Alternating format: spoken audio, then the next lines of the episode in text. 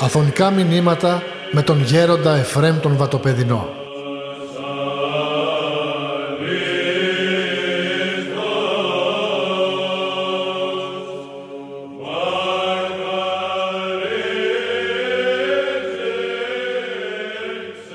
Δεν ξέρω εάν ερχόμενοι στο Άγιον Όρος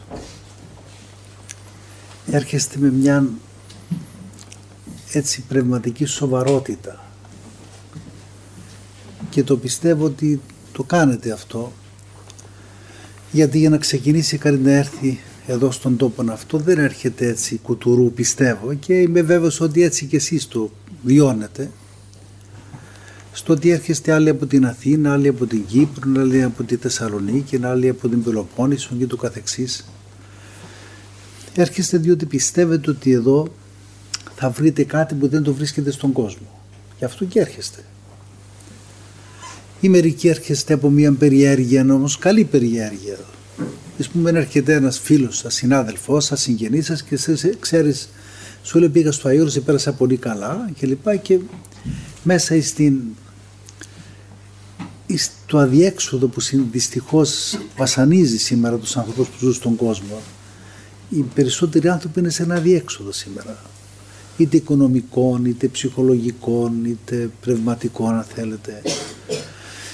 Διότι οι γενικές ανθρώπινες συγκυρίες που ζούμε όλοι μας βλέπετε ότι μας μαστίζουν, μας καταδιώκουν στην ουσία. Και ο άνθρωπος είναι έτσι έρμεον των κοινωνικών συγκυριών. Που να μου πείτε μα οι κοινωνικές συγκυρίες έρχονται έτσι ασφαλώς υπάρχουν λάθος σε μερικά πρόσωπα τα οποία χειρίζονται τα δεδομένα και τα πολιτικά και τα κοινωνικά και τα πολιτιστικά και ούτω καθεξής.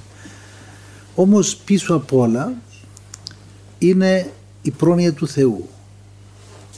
Και μου έλεγε ο μακαριστός ο γέροντας μου, ο γέροντας Ιωσή, μου έλεγε ένα πολύ ωραίο το οποίο σας το μεταφέρω.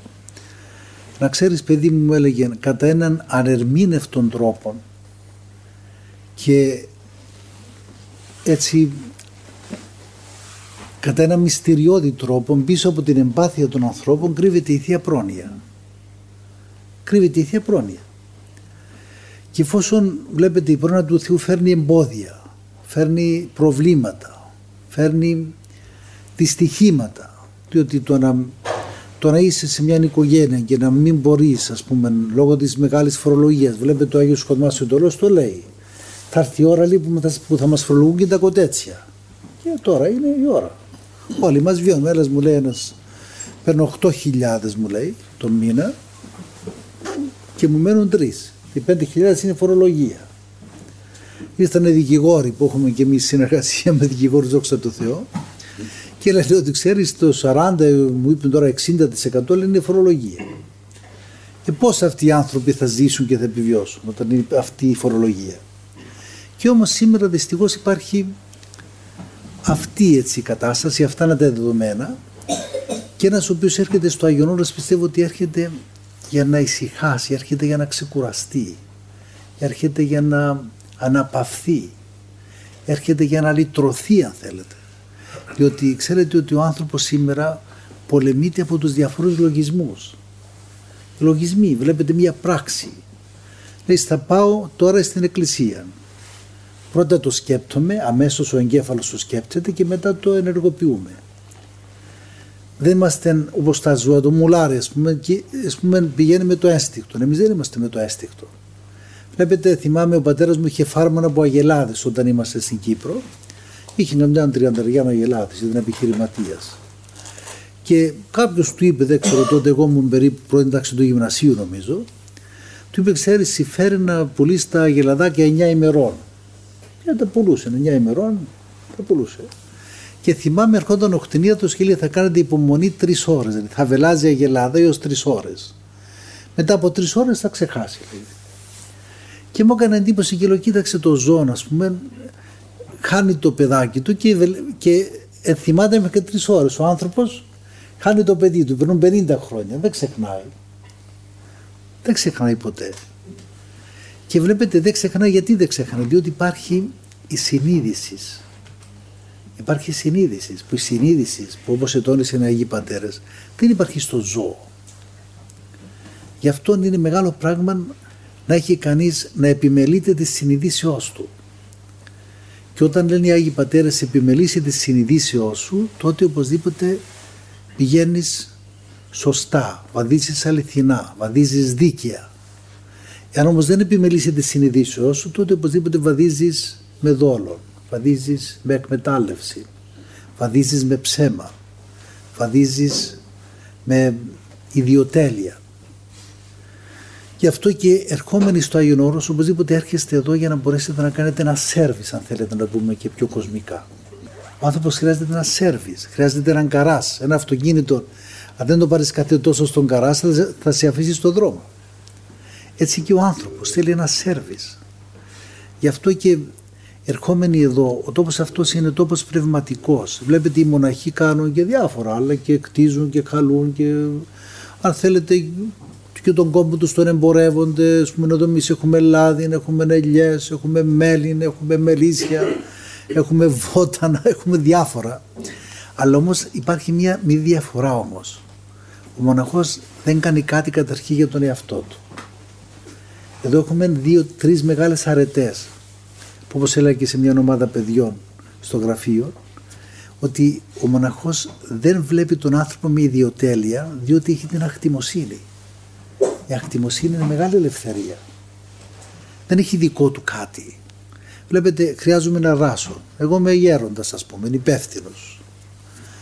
Και μπορώ να εξουσιάζω, υποτίθεται. Θα πάω να ζητήσω τώρα στο Χριστό ράσο μου πώς τον είμαι ατιοθηκάρι. Δεν πες δώσ' μου ένα ράσο. Και θα μου φέρει το ράσο και θα υπογράψω και ούτε πήρα το ράσο. Λοιπόν, θέλω παπούτσια, θα μου δώσει ένας ζευγάρι παπούτσια. Όπως κάνω εγώ, κάνει και ο τελευταίος δόκιμος. Και αυτό μας δίνει μια ελευθερία να ξέρετε. Γιατί, διότι ο άνθρωπος μετά την πτώση πάντοτε έρχεται προς την πλειονεξία. Βλέπουμε έναν άνθρωπο, εγώ πολλές φορές κοιτάζω.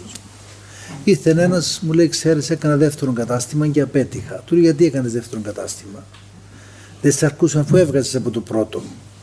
Μου λέει: Ξέρεις, ήθελα να πάρω περισσότερα χρήματα και τα έκανα θάλασσα. Βλέπετε η πλειονεξία. Πλειονεξία δεν, λόγω της προνεξίας ο άνθρωπος πολλές φορές δεν, δεν ενεργεί συνετά, δεν ενεργεί σωστά, δεν ενεργεί λογικά και τα κάνει θάλασσα. Γι' αυτό βλέπω καμιά φορά ένας έχει 20, 20 έσοδα, πούμε, θέλει 40, έχει 40, θέλει 80, έχει 80, θέλει 120 και ούτω καθεξής. Και ο λόγος είναι, ξέρεις, για να περνούν καλύτερα τα παιδιά μου. Δεν είναι έτσι. Είναι διότι ο ίδιος το θέλει να έχει περισσότερη δίθεν δυνατότητα. Δεν, ο άνθρωπος δεν έχει αξία με τα χρήματα, αδερφοί μου δεν έχει αξία. Εγώ λόγω του ιδιότητός μου ήρθα σε επαφή με μεγάλους ανθρώπους, με, αν θέλετε με προέδρους, με βασιλείς, με επιχειρηματίες, με ανθρώπους που έχουν, είχαν υπαλλήλους άλλους 3.000, άλλους 5.000 κλπ. Και σας λέω δεν είδα ότι αυτοί οι άνθρωποι είναι ευτυχισμένοι. Δεν τους είδα ευτυχισμένους. Γιατί; Διότι είναι κολλημένοι στην ύλη. Και ο άνθρωπος ο οποίος είναι κολλημένος στην ύλη δεν, δεν, δεν χαίρεται ποτέ. Δεν χαίρεται ποτέ. Δυστυχώς, καμιά φορά χωρίς να το θέλω, βρίσκω έτσι πράγματα τα οποία με λυπούν. Πήγα σε ένα, μια επιχείρηση και ήταν ο πατέρας, ο γέρος, ας πούμε, ο πατέρας, ο ιδιοκτήτης, ο οποίος ήταν 78 χρονών. Δεν έβλεπε καθόλου. Και τον είχαν στη μηχανή και συνεχώς ψαχούλευε τα χρήματα και τα νεκάτευε. Και χαιρόταν όταν πλήθυναν τα χρήματα. Του λέω γιατί τον έχετε για αυτό το γέρο; Λέει γέροντα έτσι ησυχάζομαι είναι εκεί και συνεχώς του αρέσει, του αρέσει να ψαγολεύει τα χρήματα και χαίρεται όταν αισθάνεται ότι πλήθυναν τα χρήματα στη μηχανή. Διότι είναι τόσο φιλάργυρος και ήταν 78 χρονών. Λέω, μα σε τι χάλι, εσείς το βοηθάτε τώρα να γίνει, ή θα πεθάνει με αυτό το χάλι, ας πούμε; Και, και χαίρεται γιατί πληθαίνουν τα χρήματα στο σιρτάρι, ας πούμε. Είναι, είναι δυνατόν αυτό να γίνεται; Και όμως, σου λέει έτσι ησυχάζουμε. Μετά μουρμουράει, λέει. Τώρα ησυχάζουμε και τον έχουν εκεί στο γραφείο, δεν βλέπει τίποτα. Τον έχουν εκεί στη μηχανή και κάθεται εκεί και επειδή είναι με τα χρήματα και τα ψακουλεύει συνέχεια και τα ανακατεύει, τα χάρτινα, είναι ότι ειρηνεύει και ησυχάζουν τα παιδιά του. Ναι, ναι, πού καταντήσαμε όμως. Αυτό είναι μια αχρηστία. Μια, γίνεται δηλαδή αχρηστεύεται, αυτοαχρηστεύεται ο άνθρωπος, διότι με τα πράγματα του παρόντος αιώνος, του απαταιώνος, του απαταιώνος, δηλαδή με μία απάτη ειρηνεύει μία απάτη. Γίνεται, μα αφού σε λίγο εσύ θα πάμε δύο επί ένα. Θα τα αφήσεις και τα χάρτινα και τα ε, ξύλινα και τα σημαίνια και τα σιδερένια και όλα θα τα αφήσεις. Και όμως ο άνθρωπος βλέπετε πολλές φορές με μια απάτη λόγω του πάθους. Λόγω του πάθους της φιλονεξίας. Και έρχεται, ας πούμε, έρχονται οι Άγιοι Πατέρες και σου λέει θα κάνετε, δεν παγορεύετε να εργάζεστε, αλλά θα εργάζεστε υπό τους όρους της χρίας και όχι της επιθυμίας. Δηλαδή θέλω τρία πράγματα. Τρία. Μια φορά εγώ πήγα σε έναν, είμαστε τότε στην Καψάλα με τον Γέροντα και με στείλα να πάρω σε ένα γεροντάκι ένα σκητή να του πάρω κάτι ψωμί, πορτοκάλια, κάτι τέτοιο. Και εγώ το πήρα 20 πορτοκάλια, ένα ψωμί. Ξέρετε τι μου είπε, μου λέει παιδί μου, χρειάζομαι τρία πορτοκάλια και έναν τρίτον του ψωμιού. Τα άλλα δεν τα θέλω. Τα χρειάζομαι για σήμερα, μου λέει. Για αύριο έχει ο Θεός. Και μου έκανε εντύπωση. Μου λέει ευχαριστώ πάρα πολύ, αλλά χρειάζομαι αυτά. Δεν χρειάζομαι άλλο τίποτε. Και μου έκανε εντύπωση και λέω: Κοίταξε, ένας μοναχός, ας πούμε, του δίνεις και τον παρακαλείς να του δώσεις, σου λέει: Δεν θέλω. Και μετά που μιλήσαμε, μου λέει: Αν πάρω περισσότερα, είμαι άπιστος στη θεία μπρόνια, μου λέει. Ο Θεός μέχρι τώρα με προνοεί. Δεν θέλω. Αυτά θέλω. Και έφυγα πίσω και είπα του γέροντα, δηλαδή δεν πήρε να μου λέει. Μου λέει: Είναι βεβαιόπιστος, μου λέει. Είναι βεβαιόπιστος και πιστεύει ακράδαντη στο Θεό και θέλει αυτά που χρειάζεται για σήμερα. Βλέπετε τον άρτον ημών τον επιούζιο δώσει μη σήμερα. Όσοι μη σήμερα. Βλέπετε πολλές φορές που βλέπουμε ανθρώπου ανησυχούμε τι θα γίνει σε έξι μήνες, τι θα γίνει σε ένα χρόνο, τι θα γίνει σε δύο χρόνια, πώς θα πάει η επιχείρηση, πώς θα πάει η δουλειά, μήπως θα με απολύσουν, μήπως θα με αδικήσουν, μήπως θα μου μειώσουν το μισθό κλπ. Είναι, βλέπετε, είναι στίγματα και δείγματα απιστίας απιστίας. Βλέπεις ένας, το ρώτησε, λέει γιατί δεν έκανες και τρίτο παιδί, λέει, Μα νομίζω ότι δεν θα τα βγάζα πέρα, μου λέει. Του λέω, Είσαι άπιστος. Τα πετεινά του ουρανού ούτε σπείρουν ούτε θερίζουν. Και ο πατήρ ουράνιος τρέφει αυτά. Πού είναι αυτό, Πού είναι αυτό; Ή το πιστεύουμε ή το απορρίπτουμε. Θέλω να πω ότι έρχεστε και επανέρχομαι εκεί που άρχισε. Έρχεστε σε έναν χώρο ο οποίος, εάν έχετε σοβαρών προβληματισμών, θα σας βοηθήσει διότι εδώ πέρα εμείς ε, σαν ζούμε στην έρημο εγώ πολλές φορές έχω έτσι ε, δηλαδή αυτά πράγματα ότι ο Θεός μας, ε, μας βοηθάει. Μια μέρα δεν είχαμε ενόπνευμα. Ενόπνευμα δεν είχαμε αλλά θα παραγγείλουμε. Έρχεται ένας κύριος με έναν κυβότιο λέει φέρνω ενόπνευμα ποιος του είπε αυτού να φέρει; Η Θεία Πρόνοια. Η Θεία Πρόνοια μια φορά δεν είχαμε σταφίδες και ήταν σαρακοστή. Λέω, τα παραγγείλουμε. Λέει, μου είπε οι πατέρε, ξέρεις, γέροντα οι σταφίδες είναι, ξέρω, έχουν βιταμίνες, έχουν θερμίδες κλπ. Λέω, παιδιά, τώρα είμαστε εδώ, δεν μπορούμε να παραγγείλουμε σταφίδες. Παραγγείλουμε. Την επόμενη έρχεται ένα με ένα σάκο γεμάτο, λέει σταφίδες. Φέρνω σταφίδες. Όλα αυτά να μου πείτε είναι τυχαία, δεν είναι τυχαία, δεν υπάρχει τίποτε τυχαίο. Δεν υπάρχει τυχαίο κάτι εξάλλου. Και κάθε φίλο που πέφτει από το δέντρο δεν πέφτει χωρίς η θεία έτσι είναι. Γι' αυτό οι άνθρωποι σήμερα, ξέρετε, έχουμε ξεχάσει το θέμα της πίστεως, έχουμε ξεχάσει το θέμα της Θείας Προνοίας. Έχουμε ξεχάσει ότι τα πάντα παρακολουθούνται, τα πάντα εποπτεύονται. Υπάρχει ο Θεός, ο Παντοκράτορ. Βλέπετε η Παναγία είναι τόσο αισθητή παρουσία της μέσα στο Άγιον Όρος και πόσα και τόσα άλλα. Βλέπετε οι άνθρωποι σήμερα μέσα στην μέρημνα σκοτώνουν τον χρόνο τους. Ας πούμε ένας ξορένων ο οποίος δουλεύει πολύ, έχει επιχειρηματία, λέει θα τον δείτε λέει, τον χρειαστούμε κάτι να του πω να του συναντήσω, λέει θα τον δείτε για μισή ώρα στις, από τις 10 μέχρι τις 11 του μήνα, διότι μετά θα πάει λέει στην Ολλανδία, μετά θα έρθει να πάει στην... Λοιπόν θα τον συναντήσω και θα του πω, θα το στολίσω βέβαια κάμποσο και θα του πω με αυτόν τον ρυθμό που εργάζεσαι θα αρρωστήσεις. Δεν είναι, δεν είναι κατάσταση αυτή. Δηλαδή να έρθει να πας στην Ολλανδία, να στραφείς από την Ολλανδία, μετά το απόγευμα να πας στη Γερμανία και ούτω καθευτά, δεν είναι κατάσταση. Επειδή έχεις αεροπλάνο δικό σου. Θέλω να πω οι άνθρωποι σήμερα αφοσιώνονται στην ύλη και ξεχνούν το εν ου εστι χρία. Ποιο είναι το εν ου εστι χρία. Η σωτηρία της αθανάτου ψυχής. Βλέπετε ο άνθρωπος είναι πνεύμα στη Ρωσία. Βλέπετε πολλές φορές συμπαθούμε κάποιον άνθρωπο. Πώς το συμπαθούμε; μας εκπλήσει και μας αγινεύει η έκφρασή του, η έκφραση. Διερωτηθήκετε ποτέ ποια είναι η έκφρασης του ανθρώπου; Τα μάτια του, το στόμα του, τα χείλη του, το μάγολο του. Μα και ο όμοτος έχει έκφραση. Όταν δεν έχει μάτια έχει έκφραση. Άρα η έκφραση του ανθρώπου είναι η εξωτερική εικόνα της εσωτερικής του πνευματικής καταστάσεως θετικής ή αρνητικής. Άρα λοιπόν ο άνθρωπος είναι πνεύμα. Γι' αυτό και ο Χριστός είπε στην Καινή Διαθήκη το πνεύμα εστί το ζωοποιούν η σάρς ούκο φελίου δεν.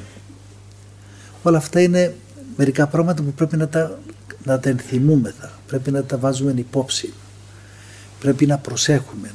Και έτσι ο άνθρωπος ο οποίος προσέχει την πνευματικότητα τότε προσπαθεί να είναι αναπαυμένος, προσπαθεί να είναι ειρηνικός, προσπαθεί να είναι ήσυχος, προσπαθεί να είναι ολοκληρωμένος. Γιατί χωρίς τη χάρη του Θεού ο άνθρωπος δεν μπορεί να κάνει τίποτα απολύτως. Και αυτόν εύχομαι έτσι η χάρη του Θεού που είναι τόσο διάχυτη και στο Άγιον Όρος αλλά και σε όλη την Εκκλησία σε αυτόν που του θέλει και την ποθεί να μας βοηθήσει ώστε να φωτιζόμεθα από το Άγιο Πνεύμα και να καταλαβαίνουμε ότι η ζωή μας είναι τόσο γρήγορη η ζωή μας είναι τόσο ανεφήμερη και τόσο ανεπαίσθητα τρέχει. Σήμερα πέρασε αυτή η μέρα. Θυσιάστε ό,τι θέλετε. Δεν πρόκειται να βρούμε αυτή την ημέρα πλέον. Τη χάσαμε, τελείωσε. Ο γέγονε γέγονε. Τέλειωσε. Είναι μεγάλο πράγμα ο άνθρωπος να μετρά το χρόνο σε συγκρίση με την ιονιότητα. Και βλέπετε ο γέροντας μου, ο του είπα και χθες. Εποθούσε να πεθάνει πήγαινα να το δω και μου το λέω πώς είστε, μου έλεγε παιδί μου περιμένω το τρένο και δεν έρχεται. Έτσι μου έλεγε. Και εποθούσε τον θάνατο. Εποθούσε τον θάνατο διότι εποθούσε τον Θεό. Δεν εποθούσε τον θάνατο διότι ήταν απελπισμένος. Γιατί εποθούσε τον Θεό. Εδούλεψε στον εαυτό του και βίωσε τη χάρη του Θεού και εγεύθη την αιωνιότητα, εγεύθη την αιώνια ζωή. Και επειδή ακριβώς κρατούσαν και ψηλαφούσαν την αιώνια ζωή, ήθελε να φύγει. Είναι μεγάλο πράγμα να αποθείς την αιώνια ζωή. Είναι μεγάλο πράγμα να ψηλαφάς ότι δεν υπάρχει τέλος, δεν υπάρχει σβήσιμο στη ζωή του ανθρώπου. Δεν υπάρχει σβήσιμο. Και πολλές φορές επέθαινε κάποιος και προσευχόταν και μας έλεγε παιδί μου είναι καλά αυτός. Αυτός δεν είναι καλά. Κάνετε του προσευχές. Προσευχόταν και καταλάβαινε. Μόλι του πέθανε ο πατέρας του τάδε μοναχού, του έλεγα. Λέω: Κάνετε προσευχή, γέροντα. Μου λέει: Παιδί μου δεν είναι καλά. Θέλει πολλές προσευχές. Και ένας άνθρωπος του Θεού καταλαβαίνει αν είναι καλά μια ψυχία, δεν είναι καλά. Διότι γιατί, διότι έχει επαφή με τη χάρη, έχει επαφή με την αιωνιότητα. Διότι ο άνθρωπος ο οποίος αγαπά τον Θεό είναι αιώνιος και αρχίζει και γεύεται την αιωνιότητα από αυτή τη ζωή. Από αυτή τη ζωή. Γι' αυτόν εύχομαι έτσι η χάρη του Θεού να μας βοηθήσει και να μας συνετίσει ώστε μέσα στη μέρημνα του κόσμου που κατά ανάγκη έχουμε και εγώ πολλές φορές όταν κατεβαίνω στον κόσμο και βλέπω αυτούς τους ανθρώπους να κινούνται, να εργάζονται, να θυμώνουν να έχω καμιά φορά εκεί στο αεροδρόμιο βλέπω και τηλεφωνούν και βρίζουν τον άλλο, δεν ξέρω ποιο βέβαια αλλά τους ακούω εκεί και λέω τι δυστυχισμένος είναι αυτός, λέω μέσα μου τώρα να του πω δεν το σηκώνει ίσως αλλά πώς, πώς οι άνθρωποι ας πούμε φωνάζουν, βρίζουν, καταριούνται ξέρω, για, μια, για λόγους βλακείας. Και βλέπετε τυραννούνται, οδυνώνται, δυστυχούν. Γιατί, για το τίποτε. Για το τίποτε. Ενώ ο άνθρωπος ο οποίος ας πούμε δίνει τον εαυτό του στον Θεό όπως λέμε στις ακολουθίες για αυτούς και αλλήλους και πάσαν τη ζωή ημών Χριστό το Θεό παραθώμα. Είναι μεγάλο πράγμα να παραδίδεις στον Θεό. Πεις Χριστέ μου εσύ είσαι μπροστά, εγώ είμαι πίσω. Και τότε ο άνθρωπος ξέρετε ησυχάζει και θυμούμαι τη γιαγιά μου η οποία ήταν, είχε 7 παιδιά και ήταν φτωχή. Και όμως ήταν χαρούμενη. Γιατί ήταν χαρούμενη, γιατί ήταν άνθρωπος ο οποίος ήλπιζε στον Θεό των ζώντων. Ήταν φυλακόλουθη, πήγαινε στην εκκλησία και μου έλεγε παιδί μου αν δεν φτάσω τον εξάψαλμο μου λέει δεν καταλαβαίνω ότι πήγα εκκλησία.